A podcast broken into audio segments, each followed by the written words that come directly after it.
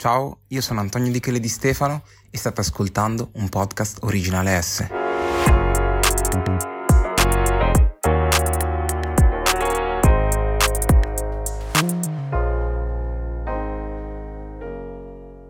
Sangio è nato in un paesino in provincia di Vicenza, Veneto, eh, il 9 gennaio 2003, in un paesino veramente piccolo, 3.000 persone, sempre odiato perché quando nasci in un paesino così non hai tante possibilità e non ci sono nemmeno così tante cose da fare, soprattutto per un ragazzo che cresce, che ha voglia di, di, di scoprire tante cose, in una casa normalissima, con una famiglia normalissima, un fratello e una sorella più grandi di 16 anni. Quindi io arrivato dopo così perché boh, girato qualcosa di strano ai miei genitori. Sempre vissuto tutte le dinamiche, quindi scuola, amici, lì, fino a che ho capito che forse non era il mio contesto. Scuole medie sono state un po' peso, perché secondo me era già nata l'arte in un certo senso in me. Io non lo sapevo ancora, però non riuscivo a stare incasellato in quel contesto. Poi la scuola in una provincia veneta è, molto strictly, cioè non, non, puoi uscire dagli schemi, non puoi dire una parola in più perché non c'è la libertà che, che ti aspetti, no? Quindi ho cambiato scuola, sono andato in città e lì un, un po' il mondo mi si è aperto. Le superiori poi comunque sei già più grande, quindi le persone ti capiscono un po' di più. In quel periodo lì di scuola ho avuto anche tanti problemi con me, brutte situazioni familiari di cui non ho mai parlato neanche in terapia perché sono stati dei traumi belli pesanti.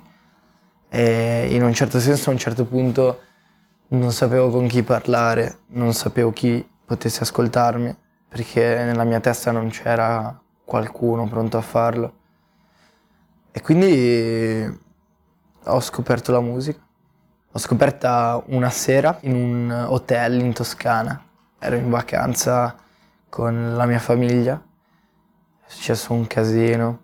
E io mi sentivo male non sapevo davvero con chi parlarne. E quando qualcuno provava a farlo mm, non riusciva a capire davvero cosa, cosa io sentissi dentro. Quindi ho scritto una canzone. In realtà non era una canzone, era solo un testo eh, in cui parlavo di, di, un qualcosa, di un'entità che mi cercava nella notte per farmi parlare, come se mi chiamassero. E io riuscivo a liberarmi di, di tutto. Questa canzone, questo testo, l'ho registrato qualche giorno dopo da un mio amico che ha uno studio vicino a casa mia e l'ha sentito la sua migliore amica che era un'amica stretta di Madame e mi fa, mi scrive su Instagram e mi dice ma tu cosa vuoi fare in generale nella vita? Io non la conoscevo ma andavamo a scuola insieme quindi l'avevo vista, sapevo chi era lei pure. E io le faccio, boh in realtà io ero appassionato di moda, no? E quando è arrivato Virgil, quindi ero affascinato da quel mondo lì, volevo lavorare in quel mondo lì, cioè per me era, era un sogno, no? E lei mi fa, io le do questa risposta e lei mi fa, ma non fai musica? Faccio, boh no, in realtà non ho la possibilità, non conosco nessuno, se non questo mio amico che faceva già le cose per i cavoli suoi e poi non eravamo proprio amici amici. Mi fa, tu devi fare musica. Faccio, ok. mi ha portato in studio a Vicenza in una giornata. C'era anche Madame ascoltato questa canzone si è innamorata della canzone, della mia, della mia vibe, di tutto. Abbiamo fatto un pezzo insieme quel giorno, ho cantato solo io ma lei mi aiutava e da lì mi fa tu devi fare musica, io ti voglio aiutare. Quindi mi ha portato in un altro studio che è lo studio di Bias, da dove ho iniziato a fare musica. Pormi, paura di essere preso in giro, poi ero comunque molto vivace sia a casa che in giro. Non ho, non ho troppi ricordi di me. Mi ricordo che andavo sempre allo stadio a vedere il Milan con mio padre e mio fratello e in realtà lì era tutto ok. cioè non, non, non ho brutti ricordi della mia infanzia. Sono, sono tutti dei bei ricordi, fino a un certo punto. Il più bel ricordo di me, mh, mm, beh, forse quella cosa di andare allo stadio era una, una bella sensazione, anche perché mm, io partivo con mio padre tutte le domeniche, sabato e andavamo a Milano. Poi è anche, è anche strano viverlo adesso, no? Milano io l'ho sempre visto per lo stadio, San Siro, il calcio. Mi divertivo parecchio e c'era una bella intesa. Comunque passare del tempo con i propri genitori non è così scontato, no? Io riuscivo a farlo e adesso lo sto rifacendo. Ho ricominciato ad andare allo stadio con mio padre e mio fratello. Sono arrivato a un momento della mia vita, in realtà molto definito. Ero, un giorno ero a scuola, eh, ancora alle elementari credo, e una ragazzina in classe con me torna dopo due o tre giorni che era stata assente per uh, de- dei problemi tipo di stomaco, tipo gastroenterite, queste cose qua. Io da quel giorno ho proprio vissuto in un altro modo. Ho iniziato a chiudermi me stesso in una maniera folle, ma ad oggi io non so neanche il perché. Ho iniziato a soffrire di ansia, ho iniziato ad aver paura di, di uscire, spesso legato al discorso dello stare male. Quindi mi vestivo tantissimo pur di non prendere freddo, succedeva un qualcosa, avevo paura di star male e sono, ho iniziato ad andare da una psicologa, però ero piccolo, quindi a, a, quell'età lì una psicologa che cosa può dirti? Cioè, infatti poi a posteriori ho capito che era più una condizione mia di vita che un, un problema legato a un qualcosa, no? Però quella cosa lì mi ha veramente cambiato la vita perché parte che non mi sono mai sentito così debole nella mia vita come in quei momenti. Ero proprio appeso a un filo, cioè io vivevo tutta la mia vita come se dovessi stare male da un momento all'altro. Mi ricordo che c'era questa roba divertente per cui mio papà ora mi prende in giro. Ogni volta che succedeva un qualcosa, ma anche una minima cosa, tipo che ne so, uscivo c'era vento, tipo dicevo, oh pa, ma non è che mi è successo qualcosa, mi succede qualcosa, non è che prendo freddo, così sto male. E avevo bisogno di sentirmi dire, no, tranquillo, non succede niente. Solo che c'erano dei momenti in cui non mi bastavano le parole dei miei genitori o delle persone che avevo attorno, quindi mi affidavo a un qualcun altro. E infatti ho il crocifisso, questo uno dei tre che ho, che l'ho, l'ho sempre portato da quando sono piccolo e ogni sera lo stringevo e chiedevo a qualcuno se mi fosse successo davvero qualcosa, no? Io non so se ci sia un qualcosa, ma sicuramente pensare, no? A un qualcuno che potesse ascoltarmi, capirmi e magari anche parlarmi, mi cambiava le giornate. E ad oggi probabilmente questa cosa qua la posso identificare nella musica perché so con chi posso parlare. Anche se delle volte faccio ancora affidamento a, a un qualcuno nel momento in cui ho bisogno. Crescendo non ho più avuto paura di quella cosa lì, eh, perché probabilmente maturi, capisci che ovviamente se esci fuori e prendi freddo non muori il giorno dopo di base, almeno. però si è evoluta in altre cose mh, mm, ora più pesanti. Comunque sono cresciuto io e è cresciuta lei. Ho iniziato ad andare in terapia di nuovo qualche mese fa perché mi sta mangiando letteralmente. Molto spesso io cerco di lasciarla vivere in me perché mi ripeto che forse fa parte di me. Ci ho scritto un pezzo del disco che si chiama Amica mia. È proprio quella cosa lì, no? Fa parte di me. E quindi a volte non ci provo neanche a combatterla perché è come se io dovessi combattere la felicità, ma non ha senso. Se sei felice perché dovresti combatterlo? Fa parte di te, no? Ed è la stessa cosa, fa parte di me, quindi eh, molto spesso cerco di non combatterla, ma delle volte mi mangio, tanto che appunto la terapia mi sta aiutando a superare queste cose qua, che sono delle cose che partono veramente da, da, da delle minime situazioni io mi alzo la mattina e a parte che ho mille ossessioni, compulsioni, pensieri meccanici, pensieri ossessivi si chiamano in terapia, e di cose da ripetere perché se non le ripeto succede un qualcosa, come meccanismo mentale, ho ancora quel bisogno di sicurezza lì e non riesco a togliermelo, cioè proprio non riesco a levarmelo di dosso perché l'ansia è troppo grande. Se io esco di casa senza aver fatto una cosa, mm, mi viene l'ansia. Anche perché adesso questa roba è una coincidenza gigante, ma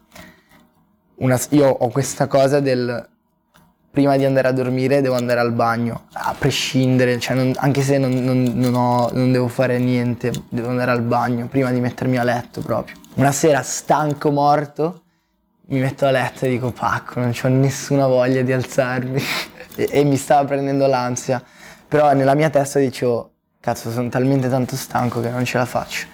Dico che vuoi che succeda? Mi sveglio la mattina dopo, puntualmente, tipo alle 8, sento la febbre mi faccio un tampone positivo al covid, tipo capito? E poi da qui nascono tutte queste cose qua e continuano ad esserci, non riesco a levarmene. E, e poi in generale succede con delle cose un po' più pesanti. Sto cercando di eliminare tutte quelle cose che mi, mi fanno venire questa cosa qui. Perché ci sono del, delle volte che non ha motivo. Cioè delle volte ti alzi come ti alzi e sei carico, sei felice, ti alzi e c'hai il mal di stomaco, c'hai l'ansia, c'hai il tremore, vedi bianco e tutte queste cose qua, no? Se, se non un motivo e non, non ho niente da eliminare, no? Però nel momento in cui il motivo c'è, eh, ho anche la possibilità e il vantaggio di, di poterlo togliere e quindi di cercare di alleviarla piano piano. La terapia mh, mm, ti aiuta a capire innanzitutto come conviverci nel miglior modo possibile.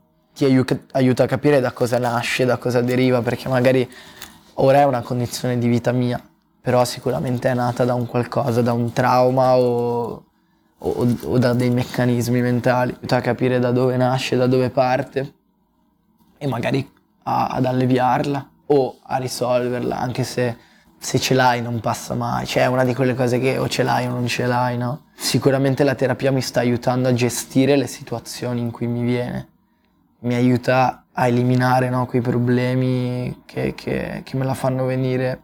È stato sicuramente l'anno più uh, confuso e intenso della mia vita.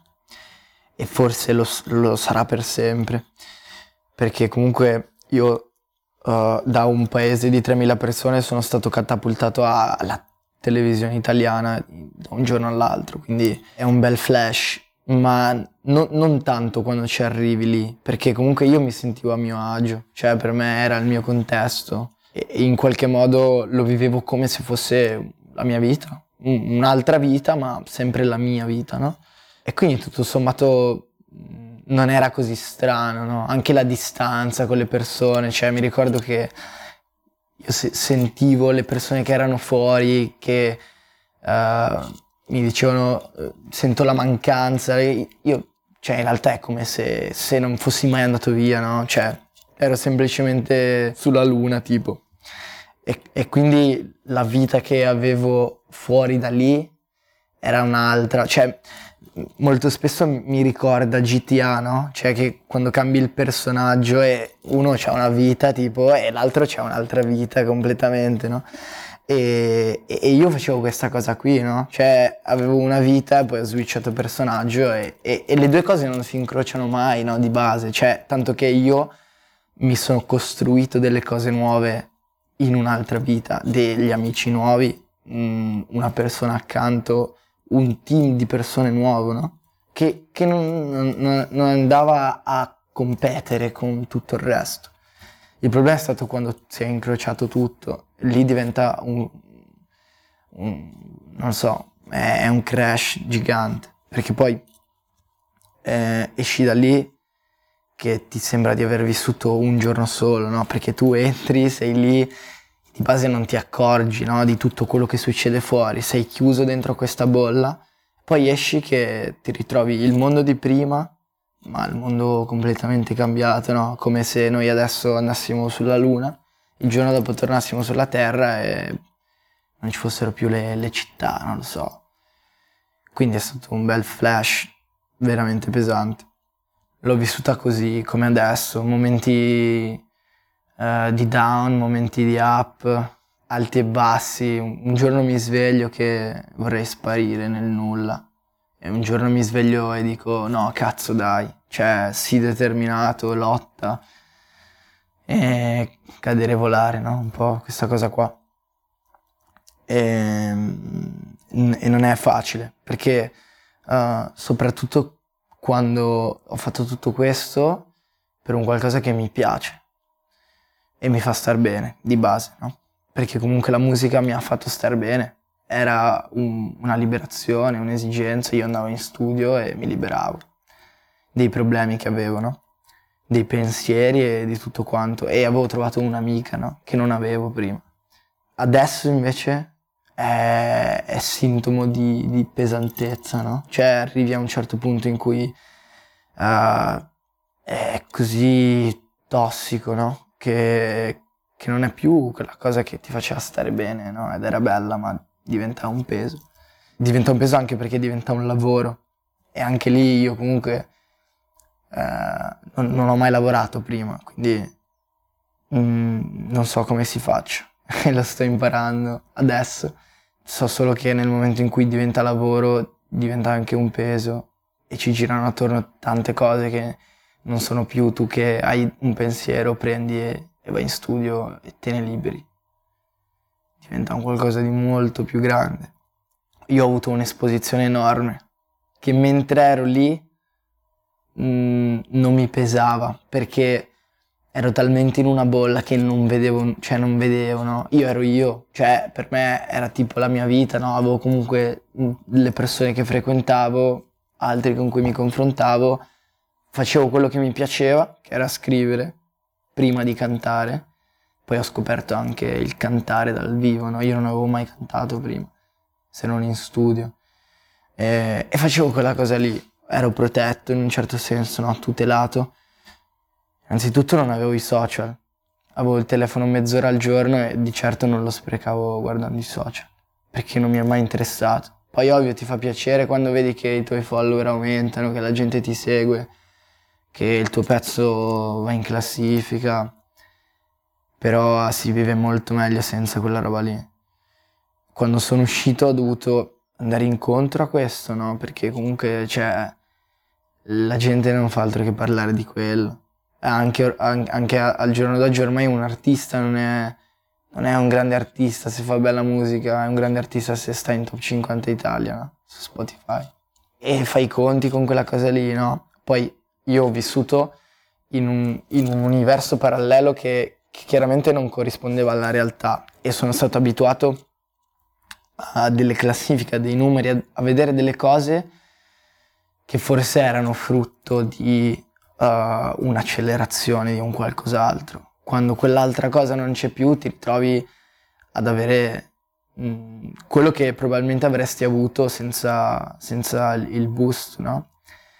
ed è comunque bello, perché io sono comunque contento, però fa effetto, no? Quando, quando non vedi più cosa c'era prima. E quindi da lì è iniziato nella mia testa tutto un processo di colpevolizzazione di me, di aver fatto qualcosa di sbagliato, anche di colpevolizzazione sul mio team sulle persone che mi sono state attorno, come se effettivamente qualcuno avesse sbagliato qualcosa o io avessi sbagliato qualcosa, no? Il pregiudizio è pesantissimo, anche il giudizio. Per me il giudizio è pesantissimo, ma non tanto per, per quello che si, si, dice di me, perché se leggo mi sei sul cazzo, sei un frocio, mi fai schifo, non mi interessa niente, non mi tocca. La cosa che mi tocca è il capire perché, cioè che cosa ho fatto io o che cosa hai fatto tu, perché molte volte eh, io, io non, non posso criticare queste persone qua perché magari hanno vissuto chissà cosa nella loro vita e magari quel, quell'insulto a me è solo un motivo per stare meglio, per sfogarsi di tutta la merda che hanno vissuto nella loro vita. Quindi che posso dirgli? È come dire tu ladro perché rubi a casa mia e il ladro ti dice perché io non ho un cazzo, cosa puoi dirgli? Ovvio che è sbagliato, però capisco anche che c'è un'altra faccia della medaglia e non voglio giustificarla, sia chiaro, ma non voglio neanche criticarla perché è il giorno d'oggi. Piuttosto potrei andarmene io o provare a cambiare le cose. Ma quello che penso è che, che io non posso vivere a contatto con questa cosa qua perché mi, mi fa troppo male. E, e perché non, no, non posso avere una risposta, no? Perché le, cioè, quando uno mi scrive sei una merda, e cioè, come faccio a capire perché? Cioè, sì, gli rispondo, ma non posso perdere tempo a rispondere a tutti, no? A volte l'ho fatto, gente che mi minacciava di morte e gli dicevo molto semplicemente perché. E era oh, no bro, stavo scherzando, oppure non rispondevo. È pesante quando vivi un contesto come amici che popolarmente non, non è proprio il, il, massimo della coolness, no? Cioè se fai amici non è che dici wow che figata, da fuori almeno. Io non ho mai avuto questo pregiudizio perché di base se uno è bravo a fare musica è bravo e basta. Poi che la faccia con la gavetta o che la faccia in un talent show, per me non, non, è, non c'è differenza. Nel senso sicuramente ci sono delle differenze di tempistiche, ma uno che lo fa senza andare nel talent show non, significa che si faccia il culo più di chi ci va. O, o, o, meno, tutto sta alla persona stessa. Altrimenti tutti quelli dei talent show avrebbero spaccato. Perché non è successo? E allo stesso modo, se la gavetta fosse così difficile, come mai ci sono così tanti artisti invece che ce la fanno? Cioè, ovvio, è difficilissimo, però non credo che un, una cosa abbia meno dignità dell'altra almeno dal mio punto di vista. Quindi esci da quel, da quel contesto lì, che le persone ti vedono come quello uscito dal talent, che ce l'ha fatta per la tv, che bla bla bla bla bla bla, e quindi devi ricostruire tutto quanto. Ed è quello che sto provando a fare.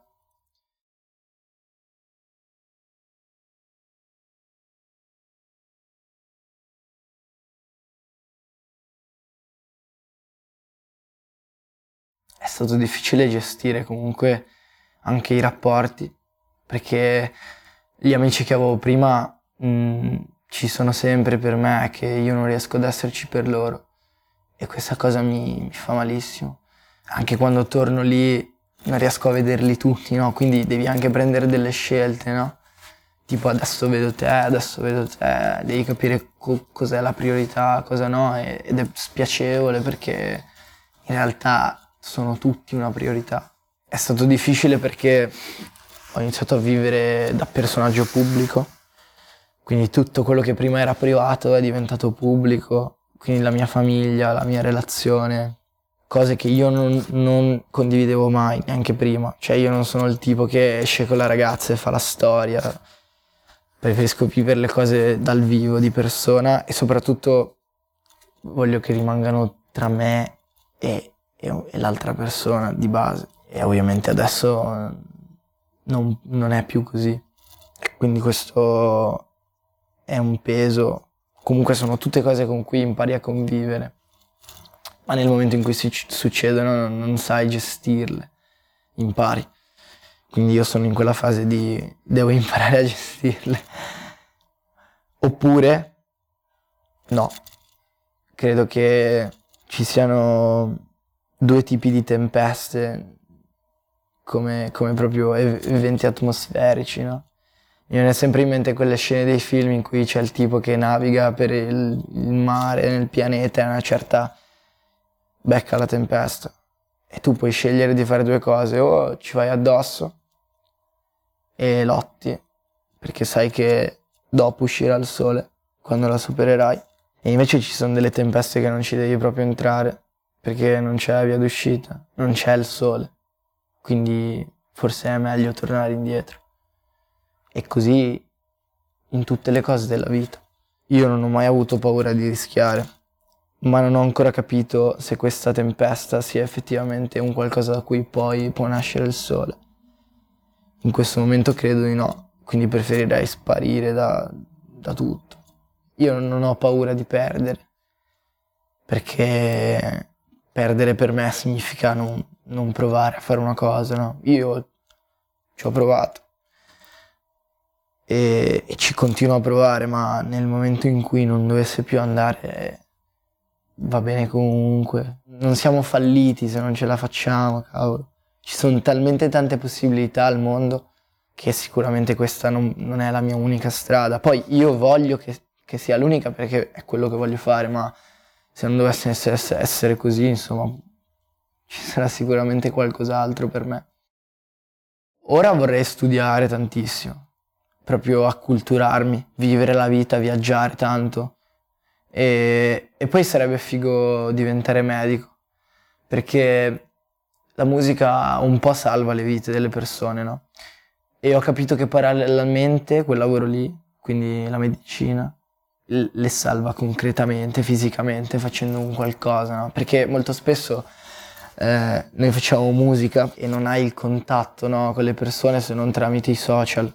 E a volte io leggo di, di persone che mi dicono banalmente, cioè non, non, banalmente perché sia banale, ma dico ti prendo l'esempio più semplice, cavolo sta giornata di merda, ma mi ascolto la tua musica, sto meglio. E mi ricordo che a me succedeva la stessa cosa quando io ascoltavo la musica e ancora adesso succede. Quando ho iniziato a fare musica ascoltavo tantissimo indie. Fra Quintale è uno dei miei artisti preferiti. In generale, non solo tra quelli indie. Poi quando ero piccolo ascoltavo Justin Bieber. Ero uno di quelli che ascoltava Justin Bieber ai tempi di Baby, no? Quindi come cazzo fai ad ascoltarti Justin Bieber? Sei un, un, cioè, sei un bambino, sei un... tutte queste cose qua. E poi invece il tipo ha spaccato alla faccia di tutti, no? Esplode Malibu è incredibile. Mai mi sarei aspettato una cosa del genere, anche perché forse era meglio non aspettarselo. era una cosa talmente fuori da, da ogni logica che non potevo neanche dire tipo ambisco quella cosa lì perché non, la, non, non avevo proprio mai, mai, pensato, mai capito, mai osservato. No? Mi ricordo Addirittura quando, quando sono entrato sognavo che il mio pezzo arrivasse a un milione di streaming ed era già un qualcosa di folle. E invece è esploso. In una maniera che è davvero inspiegabile, ci sono quelle cose che succedono e magari non sai neanche perché.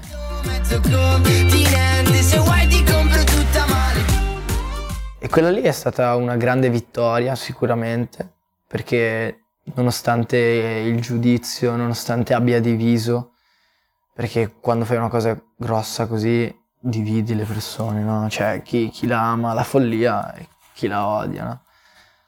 Però per me è stata comunque una vittoria, perché vuoi o non vuoi ho fatto qualcosa che difficilmente è ripetibile e che non avevano fatto in tanti. Quindi è una bella soddisfazione. E, e poi molto semplicemente era una bella canzone. Quindi quella è la cosa più importante, almeno per me. Poi tornare coi piedi per terra di nuovo è difficile perché, sai, è come dire, appunto, creare, distruggere. Quando arrivi alla cima della men- montagna e, e guardi l'orizzonte dici wow. Poi quando invece devi, devi tornare giù e pensare che devi rifare una fatica immensa per riarrivare in cima sapendo che ci eri già arrivato è molto difficile, anche proprio mentalmente. Banalmente, per fare un esempio sempre sui videogame, è come quando fai tutta la storia di un gioco, no? E poi ricominci da capo. E l'inizio non è mai la parte più divertente, no? Tipo su GTA all'inizio non c'hai un euro, non puoi comprarti niente, non puoi fare niente, non ti diverti, niente. E, e io sono in quella fase lì probabilmente, forse un po' dopo. E, infatti Sanremo è il processo no, di, questo, di questa cosa qua.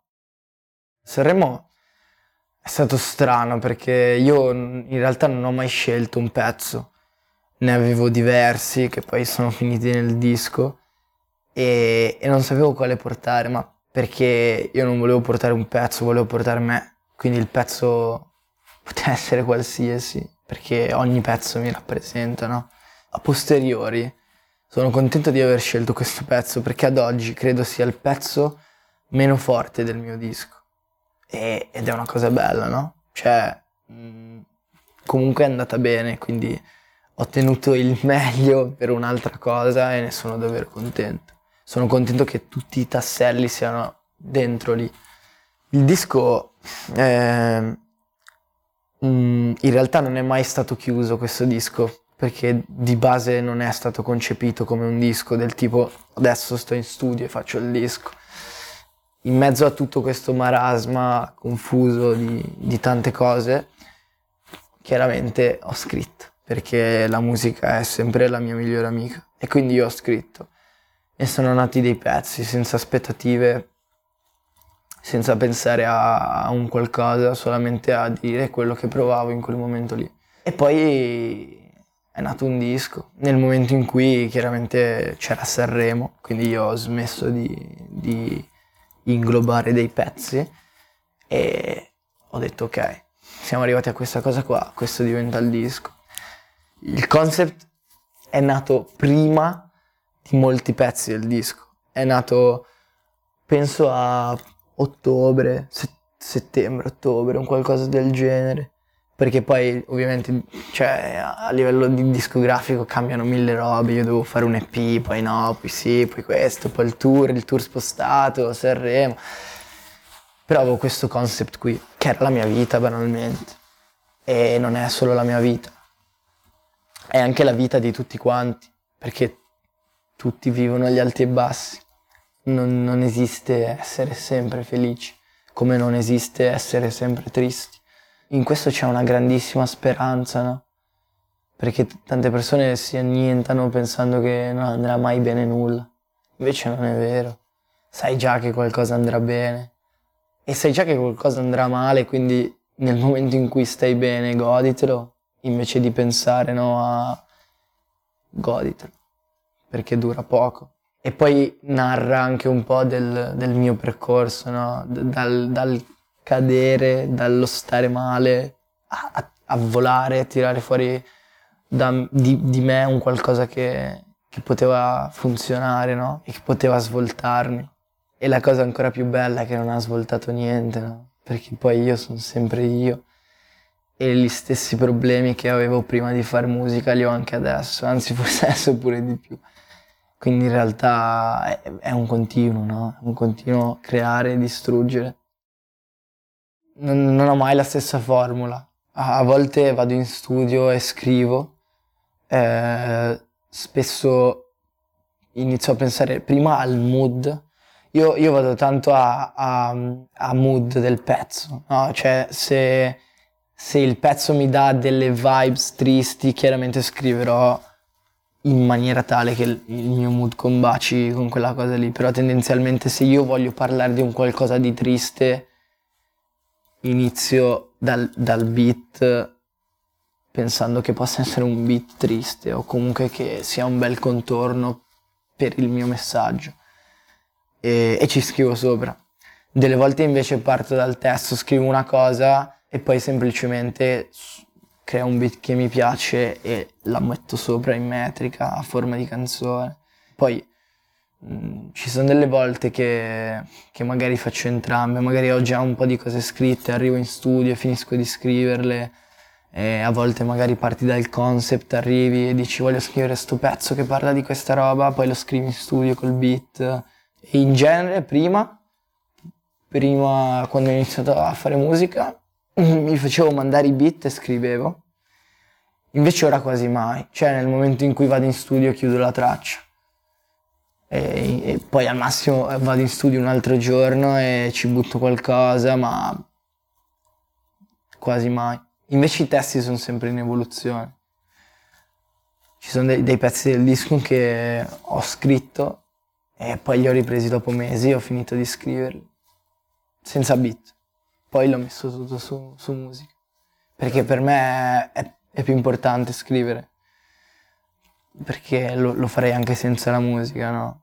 poi semplicemente lo metto in musica, ma ci sono un sacco di cose che scrivo e non vanno da nessuna parte, solo per me.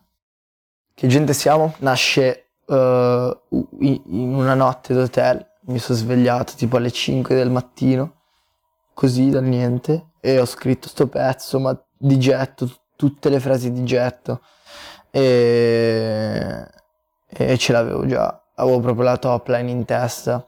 Non l'ho mai registrato, dopo due o tre mesi sono andato a rivedere il testo e ho riscritto dei pezzi, ho aggiunto dei pezzi perché i, i pensieri continuavano a, a, nascere in me, no?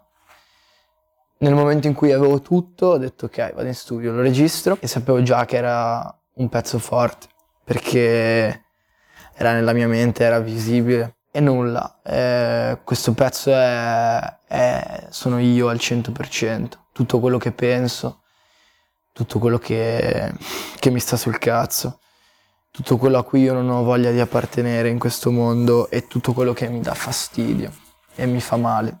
I commenti pesano perché pesano sempre, cioè è, come quando da piccolo vengono a farti le lezioni sul bullismo a scuola, no? questo è bullismo a tutti gli effetti. Il bullismo esiste ovunque, sempre. Che tu abbia 12 anni o che tu ne abbia 19 o 30 o 40, c'è sempre il bullismo e c'è chi ne soffre. Ed è difficile non soffrirne perché come fai a dire no, non mi importa del giudizio? Sì, anche a me non importa del giudizio degli altri, ma quando ti vengono dette certe cose un po' fa effetto a me fa un effetto diverso perché non è eh, mi dispiace che tu mi abbia detto che sono uno stronzo. No, non mi dispiace, però mm, mi fa riflettere e perdo del tempo a riflettere su questo. E tante volte mi ha limitato. Tante canzoni di questo disco sono nate proprio perché volevo sorpassare quel limite lì. Ci sono delle, delle, delle parole uh, che, che io non avrei mai detto se mi fossi soffermato sui limiti, però per fortuna sono riuscito a superarli perché l'esigenza era più grande di, di queste cose qui. Però pesano, pesano tantissimo e bisogna staccarsene perché non c'è modo di, di cambiare un mondo intero, purtroppo. Traccia preferita del disco, difficile sceglierne una te ne direi forse due. Eh, una è cortocircuito e, e l'altra è forse sigarette alla menta.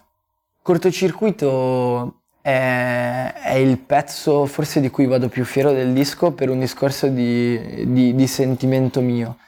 Era un momento in cui mi sentivo completamente bloccato, non riuscivo a scrivere, avevo paura di andare in studio, di, di andare dai produttori perché magari sai, sempre il pregiudizio così, no? E magari uno pensa, boh, quello non è bravo a fare musica, non è forte, quindi avevo la paura di andare in studio e dimostrarmi non forte a fare musica, perché poi tutti si parlano, no? Cioè, questo è chiaro, e questo dice all'altro, e si crea tutto un, un pensiero attorno. E quindi avevo proprio l'ansia. Sono andato in studio un giorno da, da Takagi Ketra ed è venuto sto pezzo.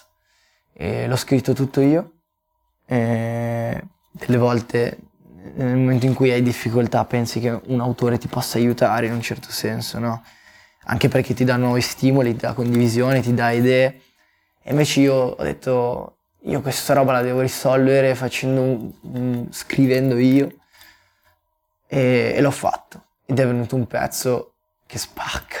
Cioè, anche a livello di top line, cioè, secondo me è una hit e, e, e sono contento.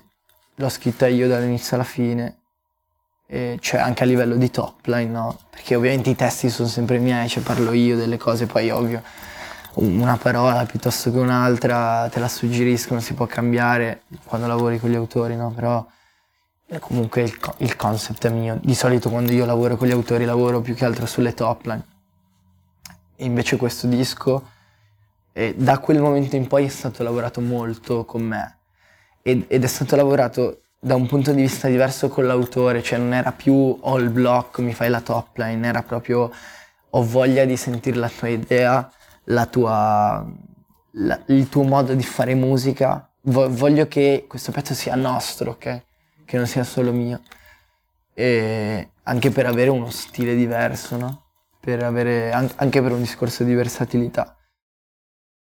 Sigarette alla menta è un bel viaggio, è una cosa che mi piace un sacco della mia scrittura e della musica, no? Tu ti puoi inventare storie, e lo storytelling mi piace un sacco. Io sono entrato in studio e la ref era Pursuit of Happiness di Kid Cudi ed è venuto un pezzo totalmente opposto. E, però questo, questo, pianoforte così eh, mi ricordava Milano e delle cose, una casa in particolare, che è la casa del visual, perché il visual di, di Sigarette Lamenta l'ho registrato dentro alla casa che io immaginavo, al mood insomma. Mi sono fatto questo viaggio e ho, e ho, pensato di parlare delle dipendenze, no? Quindi eh, lo storytelling è, è di, di, di, questo ragazzo che, che è dipendente da, da, dalla nicotina, no? Torna a casa e trova la fidanzata nuda che, che ha appena fatto l'amore con un altro e questo che per scappare si è buttato dalla finestra ed è morto e l'unica cosa che importa a questo individuo è solamente avere le sue sigarette. Perché penso che le dipendenze facciano questo. Cielo da me la luna è nata in una serata, eh, mi ricordo, eh, ero andato in studio, c'era un po' di gente, luci accese, volevo fare una roba un po' triste, ma cupa, con la cassa, eh, una cosa da club, e, e è nata a due di notte un altro pezzo del disco. E avevo solo il ritornello e delle strofe così in freestyle, ma neanche testo, proprio delle robe buttate. E ho detto, tutti gasati, pezzo spacca, così io ho detto, boh raga, non è, non è quello che voglio fare. L'ho cartocciato e gettato. E ho mangiato, mi sono rimesso in studio, ho spento le luci e ho, ho fatto un pianoforte con il produttore. E dico, mettimi questo, mettimi questo accordo, questo fatto la top line col falsetto e poi da lì è nato il pezzo. Ah, di notte. Sostanzialmente parla del fatto che, che a volte questo mondo non basta per certe cose. La cosa più importante del pezzo è questa, no? Che molte volte ci affidiamo alle, alle cose materiali o comunque a, del, a, delle cose che rientrano nel nostro globo, no? Nel, nello spazio terra. E io ho pensato che ci sono dei casi in cui vuoi così tanto bene a delle persone che non c'è niente di questo mondo che tu le possa dare per, per soddisfare, no? per ricambiare un qualcosa. E quindi ho pensato a dove potevo cercarlo molto teatralmente. Per stare sereno mh, mm, non lo so, se no sarei sereno in questo momento, ma mh, mm, sicuramente non voglio perdere tempo per cose che non valgono la pena. Voglio vivere in profondità con le persone, e, ma allo stesso tempo voglio che ci sia la leggerezza nei momenti in cui serve. In questo momento preciso vorrei prendermi un cane e una casa per la mia serenità e, e vivere in una campagna molto, con molto spazio. C'è una cosa che ho scritto eh, in un pezzo che non c'entra col disco e dico che sogno una casa con molto spazio perché la voglio riempire del mio respiro, perché sento che a volte non ha abbastanza spazio e a volte soprattutto tendo a dare più spazio a quello degli altri che al mio. E una casa non si può offendere se io lo faccio e non do lo spazio agli altri. E quindi penso mi servirebbe per questo. Amica mia, appunto, eh, parla della mia relazione con l'ansia e ne ho voluto parlare personificandola, no? Quindi mh, mm, volevo che diventasse una vera amica, una vera persona umana, una vera ragazza. Perché di, di base è, è, così, cioè è, è, come se fosse una persona dentro di me, no? A volte mi parla, a volte mi fa male, a volte mi lascia stare. Eh, io penso che nella mia vita ci sono solo due cose che non mi lasciano mai da solo. L'ansia e il cielo. Tutte le altre cose vanno e vengono. E quindi ho voluto dedicare un pezzo a questa cosa qua, nella mia musica e nel mio disco. Il disco sicuramente parla di, di tante forme di ansia, tante cose che, che fanno male anche a causa dell'ansia. Però questo pezzo è proprio descrittivo e mi piace perché sono riuscito in qualche modo a farla davvero sembrare una persona e il mio viaggio era quello. Volevo che avesse delle sembianze umane, anche per, per dare più contatto no? a, a, me e alle persone che ascoltano, perché l'ansia è una di quelle cose che cioè, non, non vedi, non tocchi, non senti. Invece a volte da, darle un, un qualcosa di visivo può aiutare. E avevo questo viaggio di fare un pezzo latino, mi piaceva, sono in fissa con la musica latina, tangana, tutte queste cose qui. E, quindi, e poi mi sembrava il, il sottofondo perfetto per raccontare una cosa così. Sicuramente c'è dell'ansia per tutti i discorsi di prima, quindi la montagna da scalare, i giudizi attorno purtroppo a una certa ti si innesca una, una sorta di, di, ossessione, compulsione anche sui numeri, no? Quindi se non vedi i numeri di prima stai male, queste cose qua.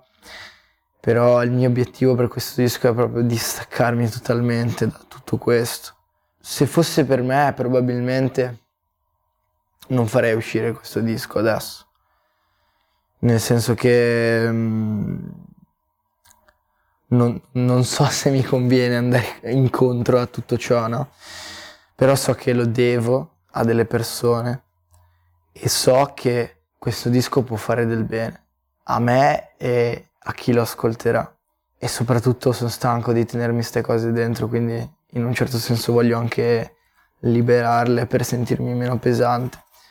E siccome non saprei come altro spiegare certe cose, ci ho scritto un disco.